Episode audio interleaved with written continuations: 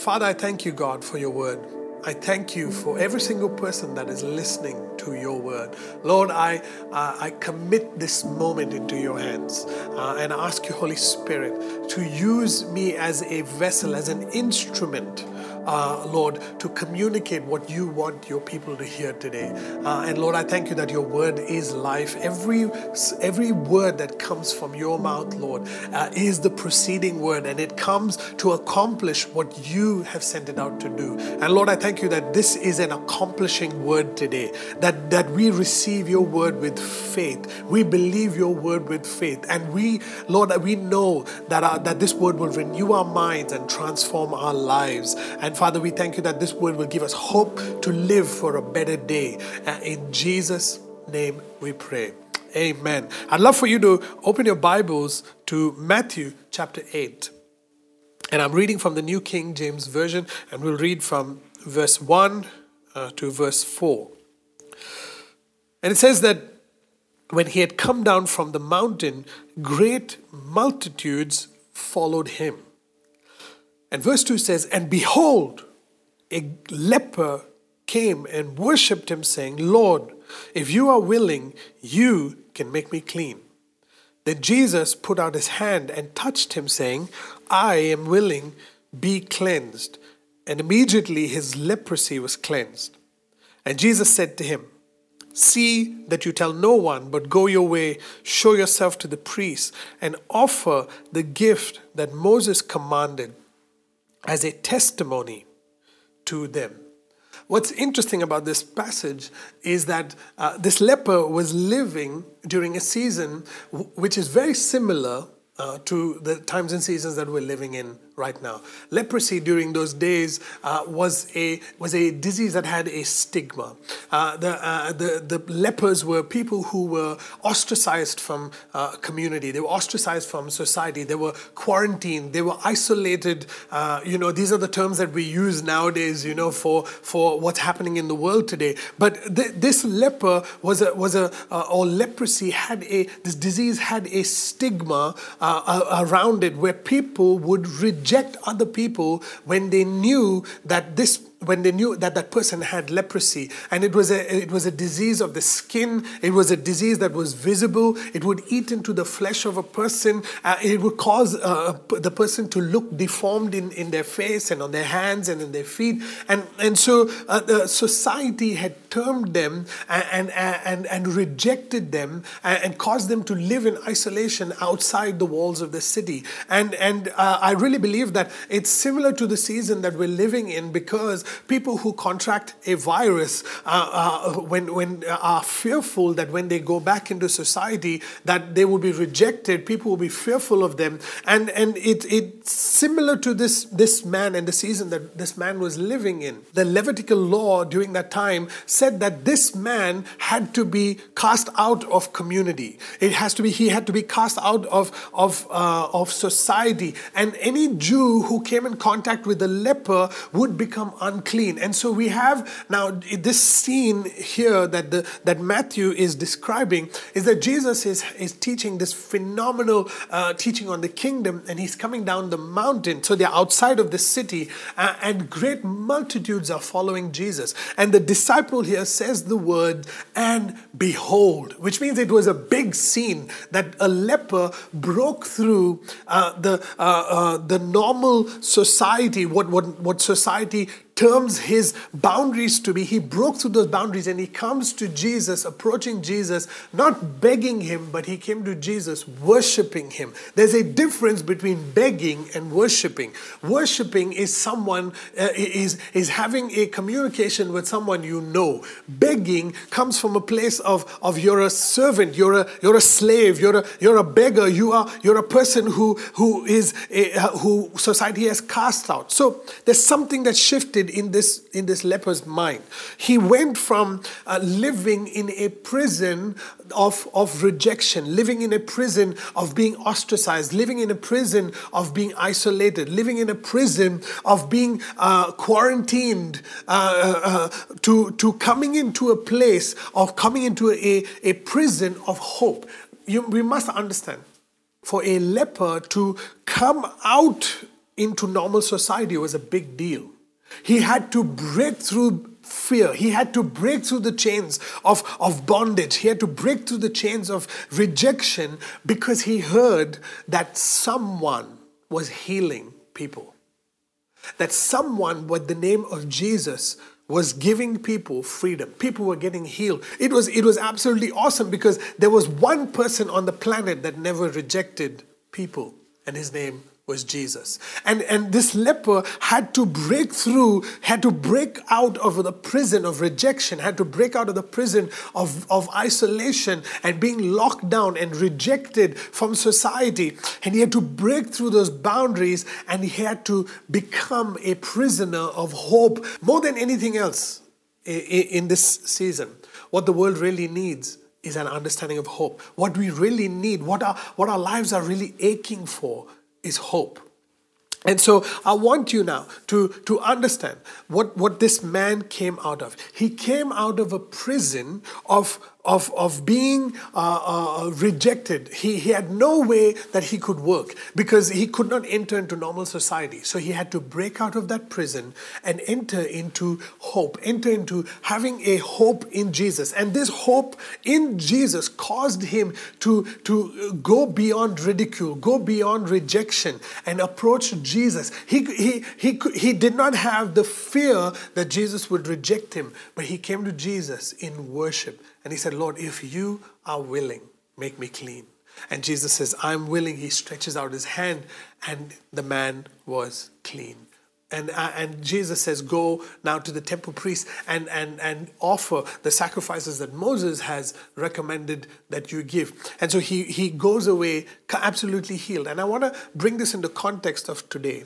You know, we, we, we might be living and we might have, we, we might uh, have experienced job loss. We might have ex- might be experiencing, uh, you know, our salaries not being paid. Uh, we might be experiencing just turbulent a turbulent season, and we might be experiencing. Uh, uh, uh, you might be sick in your body. You might have contracted the disease or, or, or, or the virus, and you might be fearful of entering into society. But I want to tell you that there is a person who will never reject you.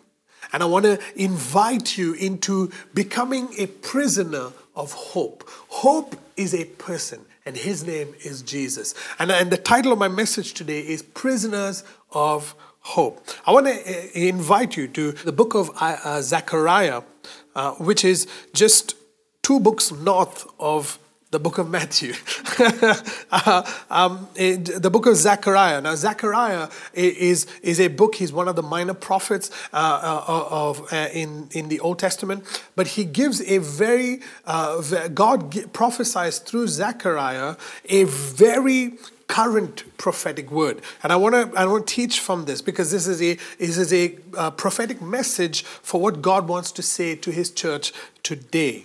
All right? So I want you to go to Zechariah chapter 9 and we will read uh, from verses 11 and 12 right now. So, verse 11 says this As for you also, because of the blood of your covenant, I will set your prisoners free from the waterless pit. Return to the stronghold you prisoners of hope. Even today I declare that I will restore double to you. Come on now, that is just an absolutely current prophetic word. This is a word from God that God is speaking to the prophet Zechariah. I'm going to read it again for us. As for you also, because of the blood of your covenant. Now remember the blood of your covenant, okay? I will set your prisoners free from the waterless pit. This is this is phenomenal because the virus has created a pit for people to fall into right? But the, but the, but there's no water in it, and and so there's a there's a pit, and people think they're drowning in a pit. There's no hope for for for people to to come out of this season. But God is saying, because of the blood of your covenant, I will set your prisoners free from the waterless pit. Return to the stronghold, you prisoners of hope. Even today, I declare that I will restore double to you. I, I don't know about you, but I'm ready for double. I don't know about you, but I'm ready for an increase. I, I, I don't know about you, but, but I, I'm ready for God to bring us into a place of a double portion. And today, if you can believe this word, you will position yourself to receive a double portion. But I need you to understand that being a prisoner of hope is a good thing. If there was, if there was any prison that, that I could go to, I would prefer going to a prison of hope because, because there's no other prison like it. Because hope gives me joy for a better day tomorrow. I mean, it's absolutely phenomenal. So, Zechariah, God is prophesying through Zechariah, and he's saying, I want to restore. God's heart for his people is that he wants to restore double of what you've lost, right? It's a power packed verse. Now, in the days that we're living in, uh, the definition of hope has been watered down to just wishful thinking. And it's like, uh, you know, we, we, we, we don't have a full understanding of what hope really means. Uh, you know, it's like, you know, women uh, that, that, that have, uh, in this season of rest, have, you know, put on a little bit of weight and they wish, I wish I was a size two and I wish I was a size three and I wish I was like those models on, on, on, on TV. and, and the guys are like, you know, I wish I had Arnold's biceps and I, and I, and I wish I had, you know, a Lamborghini uh, when you only have enough money to pay for the servicing of your Maruti 800. I mean, that, that's, that's where, that's reality. You have enough money to service your Maruti 800 or, or your Toyota Corolla, but you wish you had a Lamborghini. I mean, you're completely far from reality. And, and wishful thinking is really not in touch with reality. You know, wishful thinking is, is a person who is an optimist. You know, you're, you, you, you are uh, optimistic about life. And optimism is not, is not a bad thing, but hope is not wishful thinking. Hope is not being, an, uh, being optimistic about life. You know, optimism is wishful thinking. You know, uh, you can, uh, there's, a, there's a big difference between hope and wishful thinking. There, there, there's a big difference between hope and being optimistic. You know, being optimistic is a, is, is, is a, is a psychological thing. It's not, it's, it's, a, it's, uh, uh, it's a thinking thing. You know, uh, Jesus uh, in John 10, uh, uh, John 10, uh, John 3 16 says, um, uh, For God so loved the world that whoever believes in him should not perish but have everlasting life. He does not say whoever thinks about him will, will, will experience everlasting life. He says whoever believes in him, not thinks in him. He believes in him. So, wishful thinking, we have a lot of Christians who think they're Christians but don't believe that they're Christians. There's a big difference. Wishful thinking is like, oh, I wish I could give up that habit. No, no, there's a difference between thinking that you want to give up that habit and believing that God gives you the grace to give up that habit. It's completely different, right? So, so being, uh, being, uh, being optimistic is psychological uh, it has it, has to do with reasoning it has to do with where, where, where you're not in touch with with with reality telling yourself that things are going to get better tomorrow you're not in touch with reality. Yeah, uh, and it's like uh, it's like you know, uh, since you're at home now and and you're in your PJs most of the time, and uh, you you are you you've allowed yourself to let go with your eating, and uh, you're not fitting into your office clothes again. But you but you, are pretty relaxed, and you know everything's good, and and and you now ordering food from outside a lot, and and you've ordered some Krispy Kreme donuts, and uh, especially you know the the the, the sugar glazed ones, and uh, and and now the, these donuts on your on your on your table in front of you, and you know that you don't have to go out anywhere. You can't go out anywhere. You have no friends to meet. Nobody's going to look at you, and you're just watching TV all day long. And now these donuts are in front of you, and and and wishful thinking is the, is thinking to yourself that you're not going to put on weight when you finish all 12 of those donuts in that box. But you are living far from reality. That, those 12 donuts are going to put lots of donuts around you, and you're going to put on weight, and you are going to put on weight. It's just wishful thinking. I'm not going to put on weight. I can eat anything I want to eat. I can eat all the burgers, and I can eat all the KFC, and I'm, I'm controlling my diet. No, it's wishful thinking. You are far from reality. And it's not hope. Hope is theological. Hope is a person. Hope is biblical. Hope is something that, that, that is in touch with reality. Hope assesses reality and accepts it. That's what I want you to believe. That's what I want you to understand. Hope doesn't deny reality. Hope takes an assessment of reality and accepts it, but has a confident expectation that God will make a way out. That is what hope is. Hope is not wishful thinking. I wish God would come. I wish I would have an encounter with angels. I wish that money would just fall. No, that's just wishful thinking. If God gives you a word that money will appear in your bank account, then you have a reason to hope. Otherwise, it's just wishful thinking. And a lot of times we, we, we, we consider faith or we talk about faith, but actually we're, we're, we're accessing a, a, uh, a psychological aspect of just thinking better thoughts. And there's nothing wrong with it. There's nothing wrong with being optimistic. I'm an optimistic guy. I've learned to be optimistic. I used to be very pessimistic, but I've learned to become optimistic. And I see the good in everything. I see that there's good in everything. But at the end of the day, I'm in touch with reality to a point where I've, I've, uh, we take assessment of what is happening in the world today. We're not denying that there is a virus. You can't live in denial that there is no virus. You can't live in denial that it's not creating havoc in the world. It is. People are dying. But at the same time, God has given us a word. And I choose to believe the, the word of the Lord. In a season when, when uh, I'm not denying that, that a virus uh, cannot, is not affecting people, I, I'm just denying that it has any effect on me. Come on now, that's a, that's a really good word. We, we, hope is in touch with reality and it agrees to it, but at the same time, it has a, you have a fervent desire that what God has promised will come to pass. Your hope is like going to a doctor and receiving a doctor's report about your health and, and, and not denying it. It's, it's saying, okay, this is what this is the fact. He's just giving you a fact. He's just giving you a doctor his report and saying, this is what I see in your body, and this is what's wrong with your body. Whether he, whether it's cancer, you can't say, no, no, no, I don't have cancer. No, the doctor's report says that you have cancer in your body. But but if you're a Christian and you believe in Jesus, then you have hope, and hope is demonstrated this way that there is also another report. There's the report of the doctor, but there's also another report. And that report is written by the Lord. 2,000 years ago, Jesus wrote a report that he who believes in me, will not perish but have everlasting life. Now, I choose to believe the report of the Lord. That is hope. Hope is not denying that there's something wrong with my body, but while there's something wrong with my body, I accept it and I go before God, not begging, but in worship, saying, God, I know that you want to heal my body.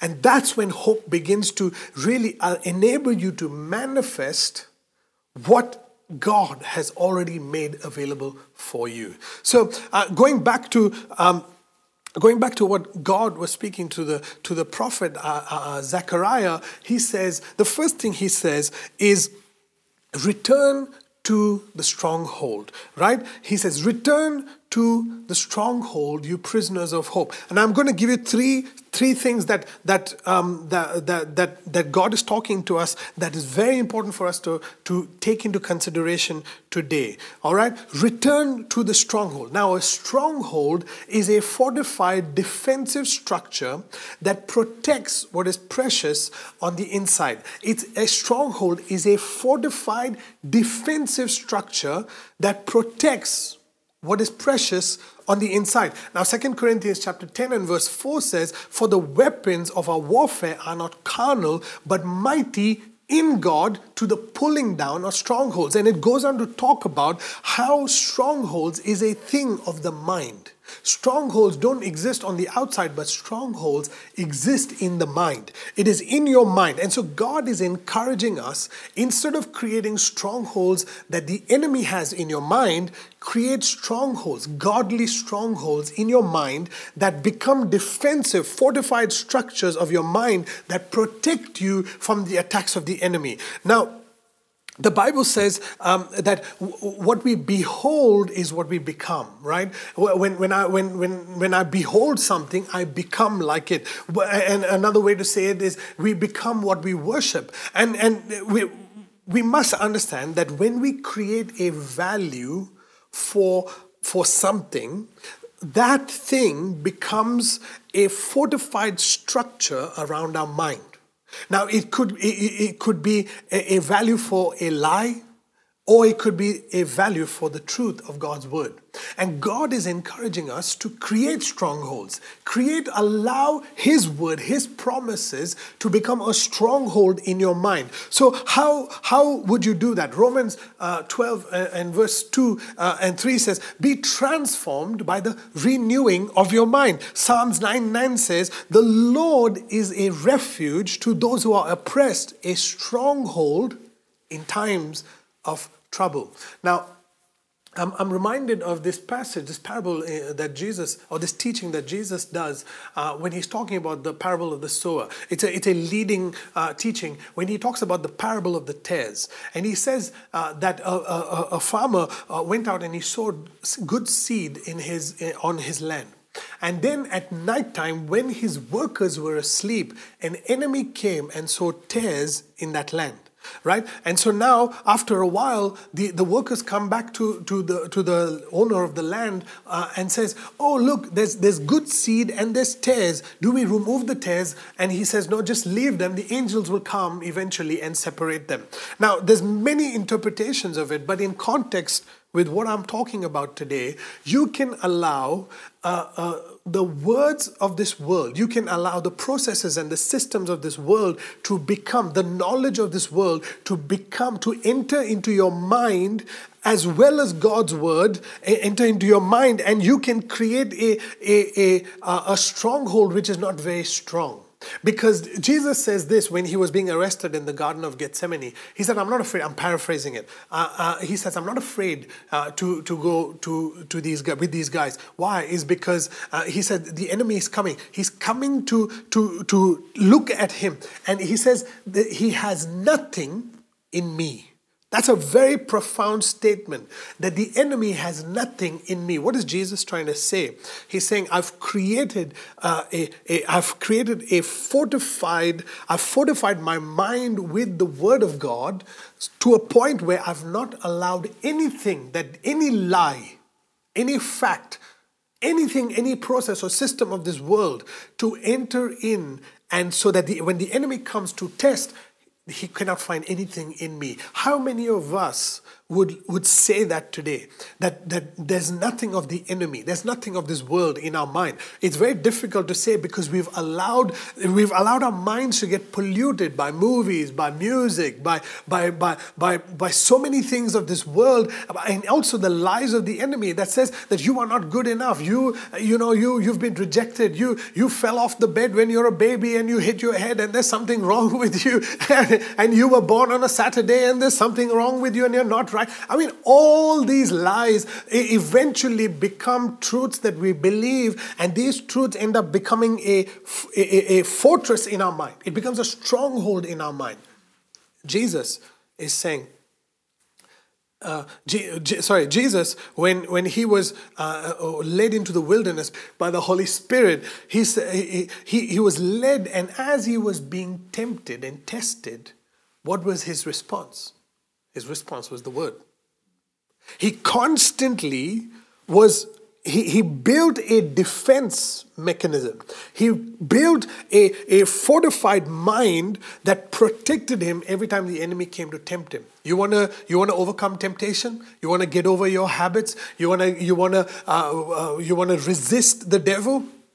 Build a stronghold with the word of God. Build a stronghold. Don't allow if the economy drops a little, oh my money, I'm going to lose money, and you you just start shivering and shaking and rattling and rolling. Oh, you know, I've got a pain. I saw I saw a boil on my uh, on my body. By the way, right now I'm seeing a lady who has a, a, a lump in your breast, and the Lord is healing you right now. And and I'm seeing another person who's discovered a boil in their body, and it's hurting, and you Instantly, when you saw the boil, that lady, you thought you have breast cancer. And I want to tell you that is a lie of the enemy. And you have to fortify your mind by believing this that God came to give you life. And because he came to give you life, you will have life in its abundance. Rebuke, I rebuke that boil right now. I rebuke that tumor right now. Every tumor in people's bodies will leave the body right now. I release freedom into your mind. Coming back to what I was saying. I really believe that Jesus fortified his mind with the Word of God. He made the Word of God become a stronghold in his mind. So, what does that look like?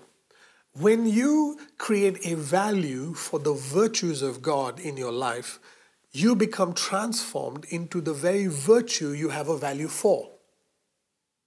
So, which means that when the virtues of God become a value and you create a value, you put worth on a, on a virtue of God, that virtue becomes the very stronghold in your mind and it becomes the defense mechanism that when the enemy comes to attack your mind, the word of God speaks to your mind and, you, and your mind begins to speak to the enemy and cast it out. You, you become powerful. So, the, God is saying that if you want a double portion, first thing you need to do is return to the stronghold.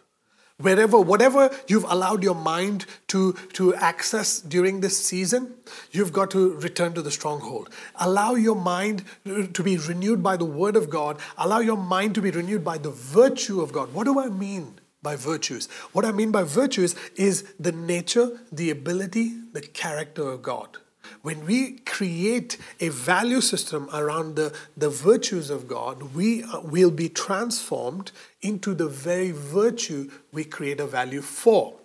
So, saying that, I want to go. So, Jesus, so, so God is saying now, uh, return to the stronghold.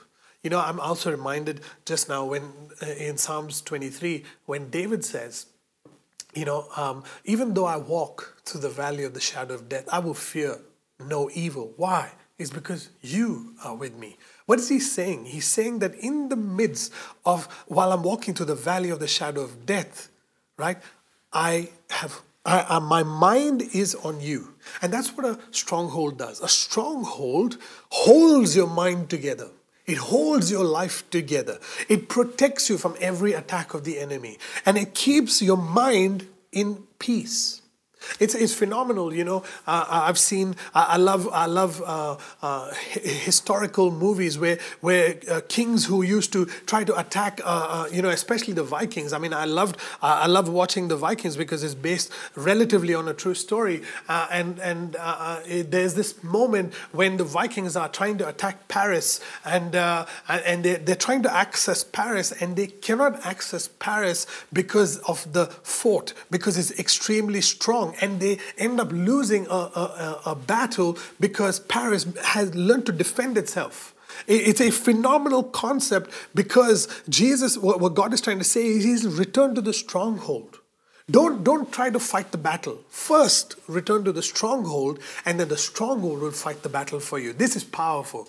This is extremely powerful. Don't take up your weapons. Your weapons are not carnal but they are mighty to the pulling down of strongholds. So we must understand that the battle is right here between these two things called your ears. It's, it's right here. So he's saying, return to the stronghold. And then he says this, you prisoners of hope. Hope is a fervent expectation of something good. You know, um, Pastor Neil uh, defines hope like this. This is a phenomenal definition. He says, Hope is the anticipation of joy of something that has already happened but not yet manifested. I'm going to repeat that again. It says, Hope is the anticipation of joy of something that has already happened but not yet manifested. I would rather be a prisoner in the stronghold of my mind that does not allow me to think outside the perfect will of God for my life. This is, this is how we need to think. I, I, I would rather be a prisoner in the stronghold of my mind that, uh, that, that the stronghold of the virtues of God that does not allow me to think outside the perfect will of God for my life. Bill Johnson says this I will not think a thought that God doesn't think for me. I mean, this is that's absolutely phenomenal. And we must come into a place where we enable uh, this virtue of God to really be the defense system in our mind. And so, hope is the anticipation of joy of something that has already happened but not yet manifested. Right? So, which means it is, it is an anticipation. Hope is an anticipation of joy. Uh, uh I want you to go to Hebrews chapter 11, uh, this is a famous description of faith. But I want to I want to talk about hope from this passage right here. Hebrews 11, 1, verses 1 to 3. It says, Faith is the substance of things hoped for, the evidence of things not seen. For by it the elders obtained a good report or a testimony. By faith, we understand the worlds were framed by the word of God, so that the things which are seen were not made of things which are visible. What this verse means is that faith is a substance which exists in the invisible realm. Okay? By faith, we understand that the worlds were created out of nothing that we can see, which means it was invisible. It was in the in the, in the invisible. It, everything that we see today that God created at one point in time existed in the invisible, which means it was on a different frequency. But when God spoke, it became visible, right? Now, hope is the expectant joy that something from the invisible is becoming visible. It's a hope is the is the expectant joy that we experience in our hearts because of what God has already done that will be manifested. This is phenomenal. This is absolutely phenomenal. Faith says that God has made something already. It's already ready. It's already there for you. He's made the provision for it.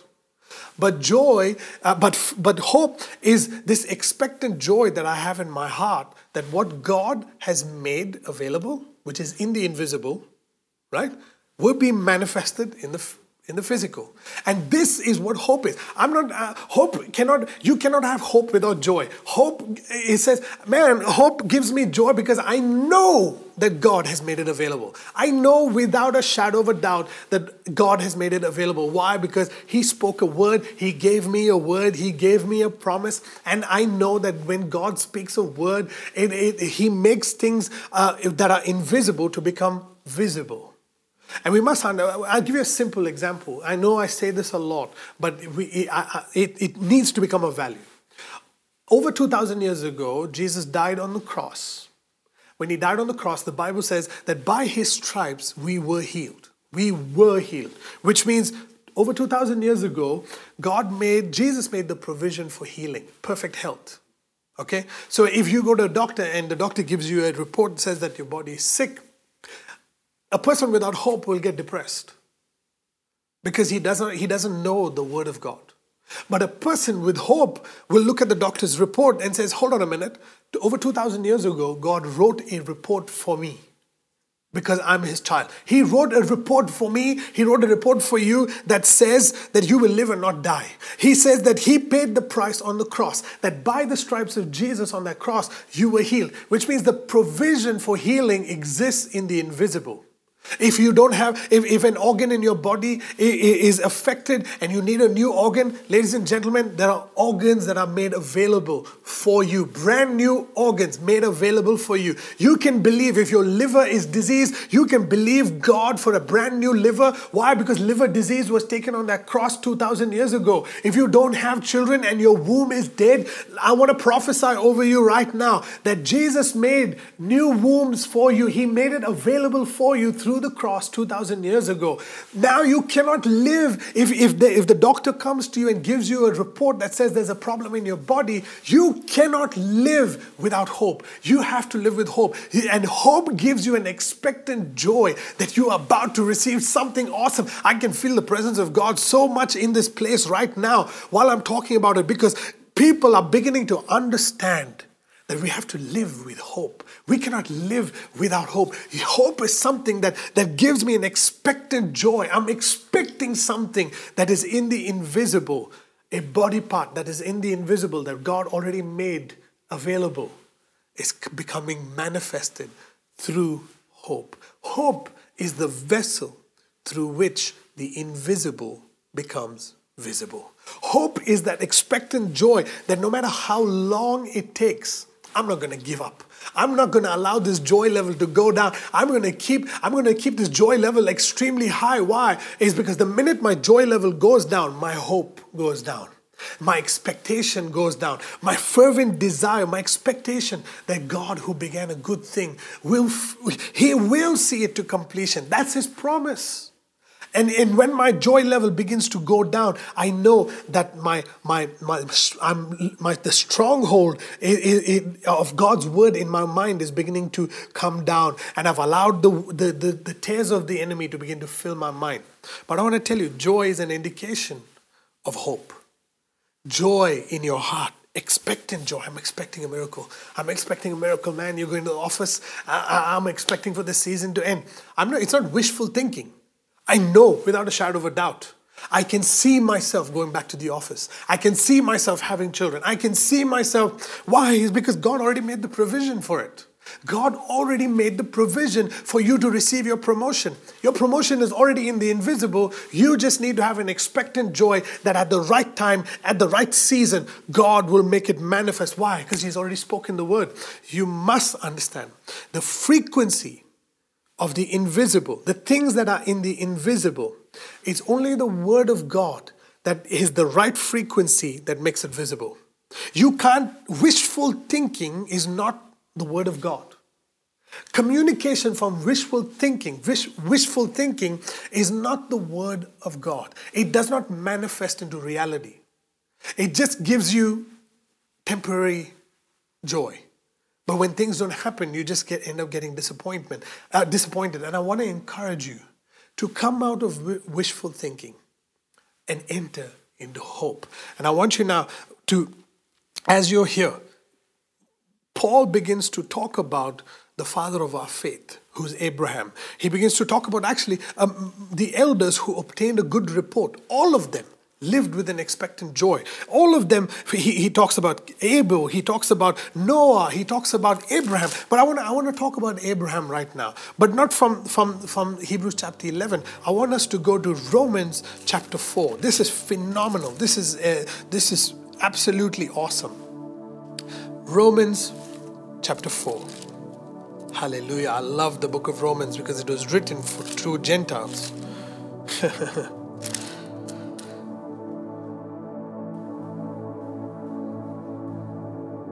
Romans chapter 4. And we'll read from verses 16 to 22. It's a, this, it's a, it's a long read, but, but I want you to uh, capture the, the context of what is happening here. Therefore, verse 16. Now, I want you to pay attention to the word now, okay? I'm going to read it slowly so that you can get it. Therefore, it is of faith that it might be according to grace so that the promise might be sure to all the seed. I want you to say, all the seed. So that the promise might be sure to all the seed. Now we know that God gave Abraham a promise that he will become a father of many nations, right? But he also gave Abraham other promises.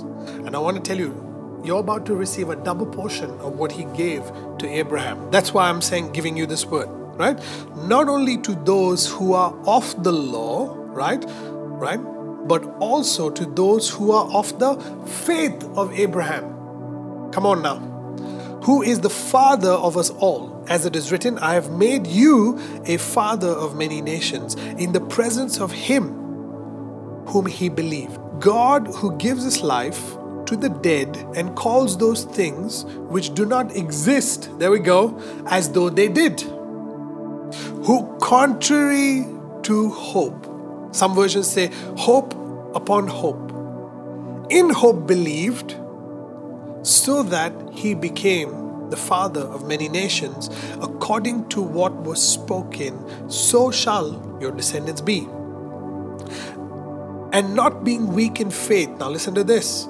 He did not consider his own body already dead since he was about 100 years old, and the deadness of Sarah's womb, he did not waver at the promise of God through unbelief, but was strengthened in faith, giving glory to God, and being fully convinced that what he had promised, God had promised, he was also able to perform. And therefore, it was accounted to him for righteousness. This, I know I said a lot, the gist of what is happening here is that Abraham was in the presence of God. Okay, you must understand, Jesus is of the same lineage. He was in the presence of God when he received the promise that he would become a father of many nations. But not only Jesus, but also you and I, who are of the faith of Abraham, received the same promise. Come on now. So, so he's saying, Abraham, although it was co- who contrary to hope, which means, in other words, it's against all odds. The guy took a consideration that he was almost 100 years old. No way, no way does he have the strength in his body right? Or his uh, or his wife the deadness of her womb for them to be able to come together and and bring a child into the world. No way. He just he he knew. He, took, he he's not living in denial. He's not living in wishful thinking right? But he he he knew even at this age even though my body doesn't allow me to do it even though my body says no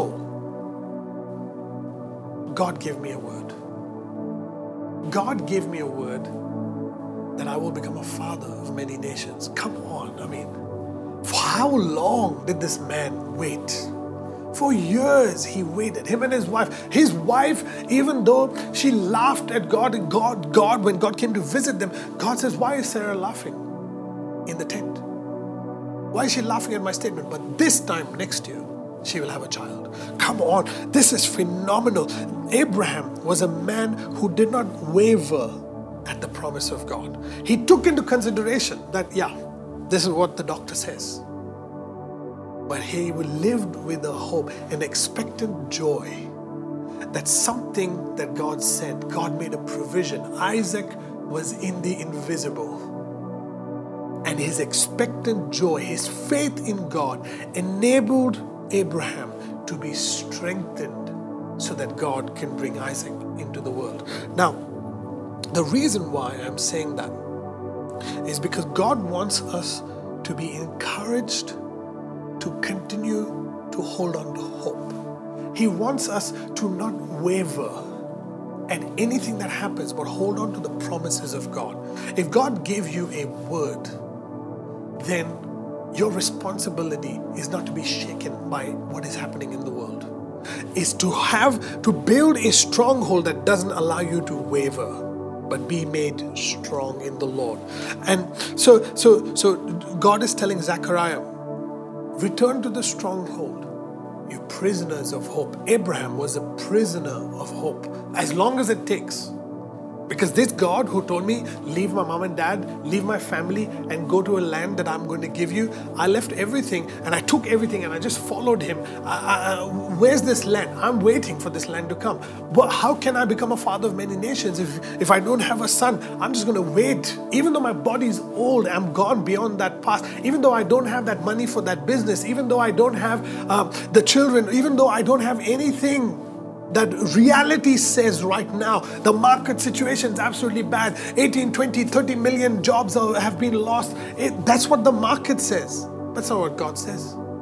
I want to say this to you that the world and the promises of the world the promises of the economy the promises of, of all these these these things that are happening you hear promises uh, of wishful thinking on on the news and all these things happening all the time. They do not give you hope Hope is a person. And hope was in the loins of Abraham when he received the promise. I want you to remember this. Hope was in the loins of Abraham. He was in the seed of Abraham when Abraham received that promise. God was not just talking about Isaac, He was talking about Jesus, who would come from the lineage of Abraham years down the line. He was talking about Jesus. But I want to I want to go to the to the next point and, and it feels like I've gone uh, uh, up and down in the verse, but I want to present something to you. God starts off in the book of Zechariah, chapter 9, by saying this As for you also, because of the blood of your covenant. God is a covenant keeping God. But every time, listen to me very carefully now every time you receive a promise from God, it enters into the blood.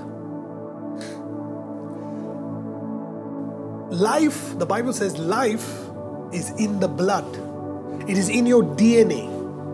And every time you receive a promise from God, the promise of God redefines your DNA. It enters into your DNA and it begins to communicate from a DNA level to God. This is phenomenal. This is absolutely phenomenal. And he says, Because of the blood of your covenant,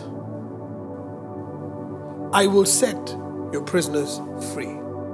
This is phenomenal. If you're in a situation today and, and, and you've lost your job, you've lost your business, you've lost your money, uh, you're sick in the hospital, whatever it is, I don't want you to, to consider the, your, your reality as God's word.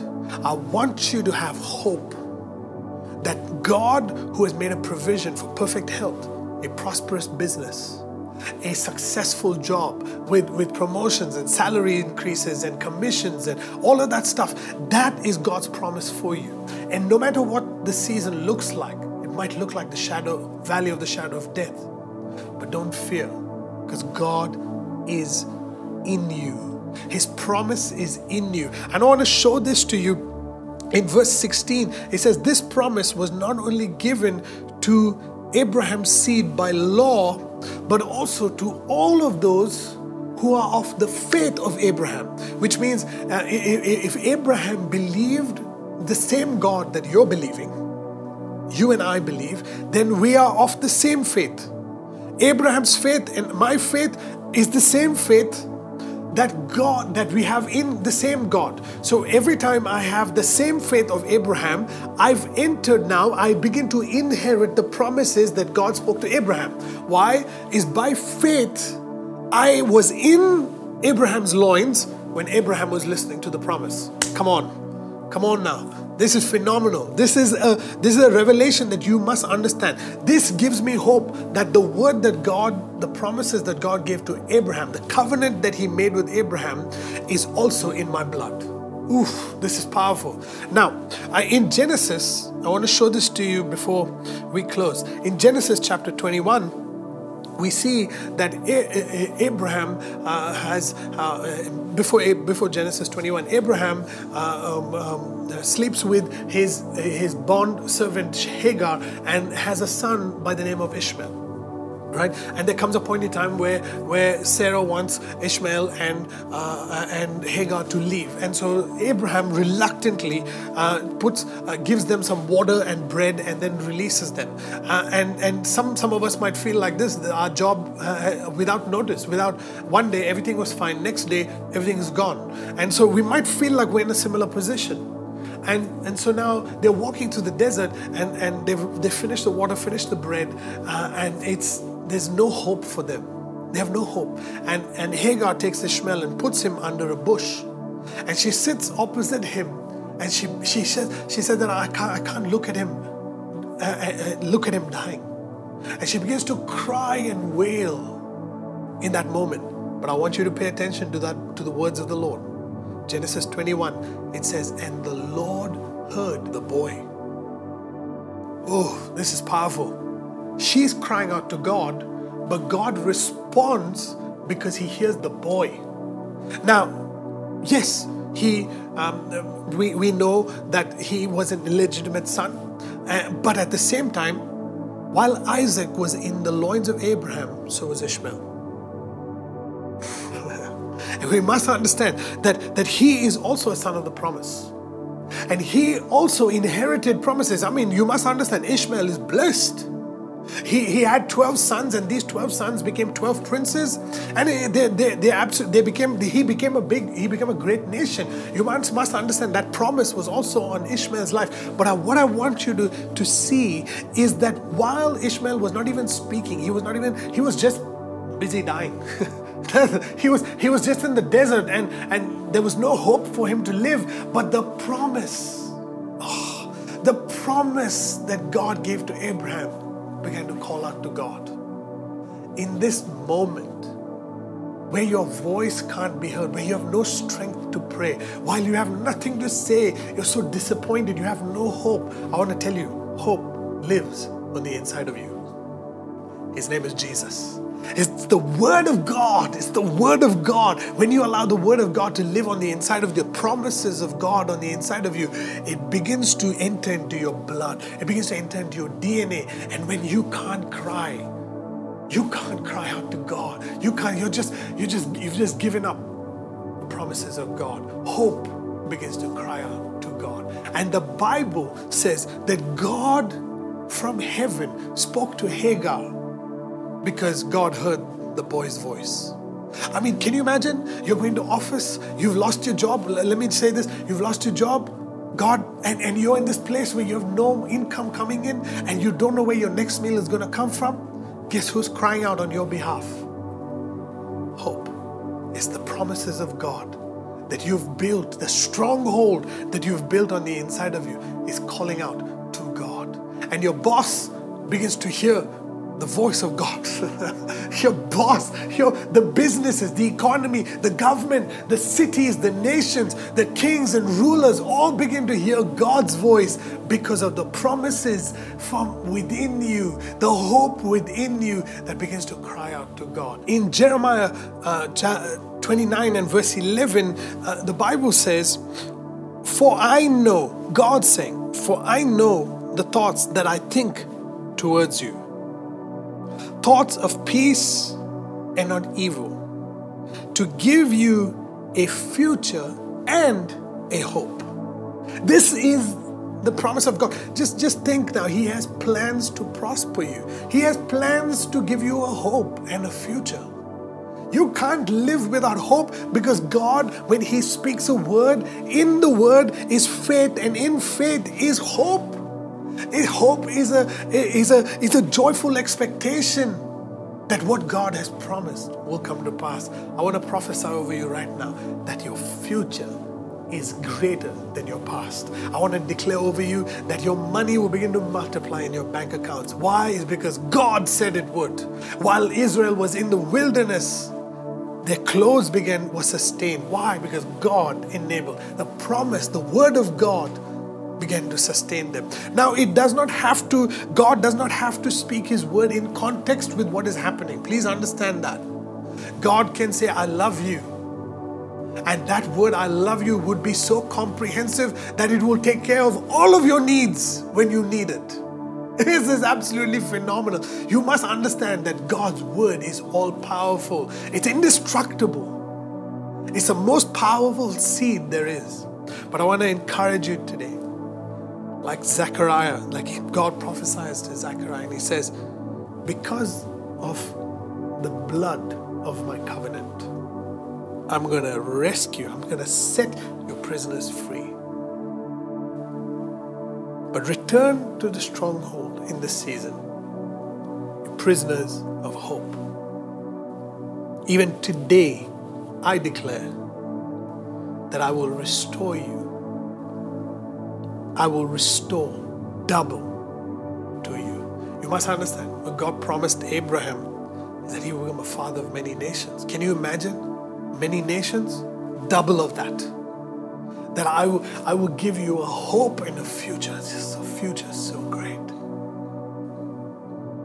I want to bless you today. I want to declare God's abundant love upon you. That no matter what season you're going through, You might be in a different nation where there's no 24 hour lockdown and things might be a little bit okay. You can go to the grocery and you can do your things and you still have your job and all of that. But I want to tell you no matter what, don't give up. The season is passing, but remain faithful to the promises of God. Allow the promises of God to build a stronghold in your mind that defend you from the attacks of the enemy so that you can protect what's precious on the inside. Live with a joyful expectation that what God has promised will come to pass. Remain as a prisoner of hope, not a prisoner of isolation, not a prisoner of quarantine. These are not promises of God, but become a prisoner of hope. I bless you in Jesus' name. Amen.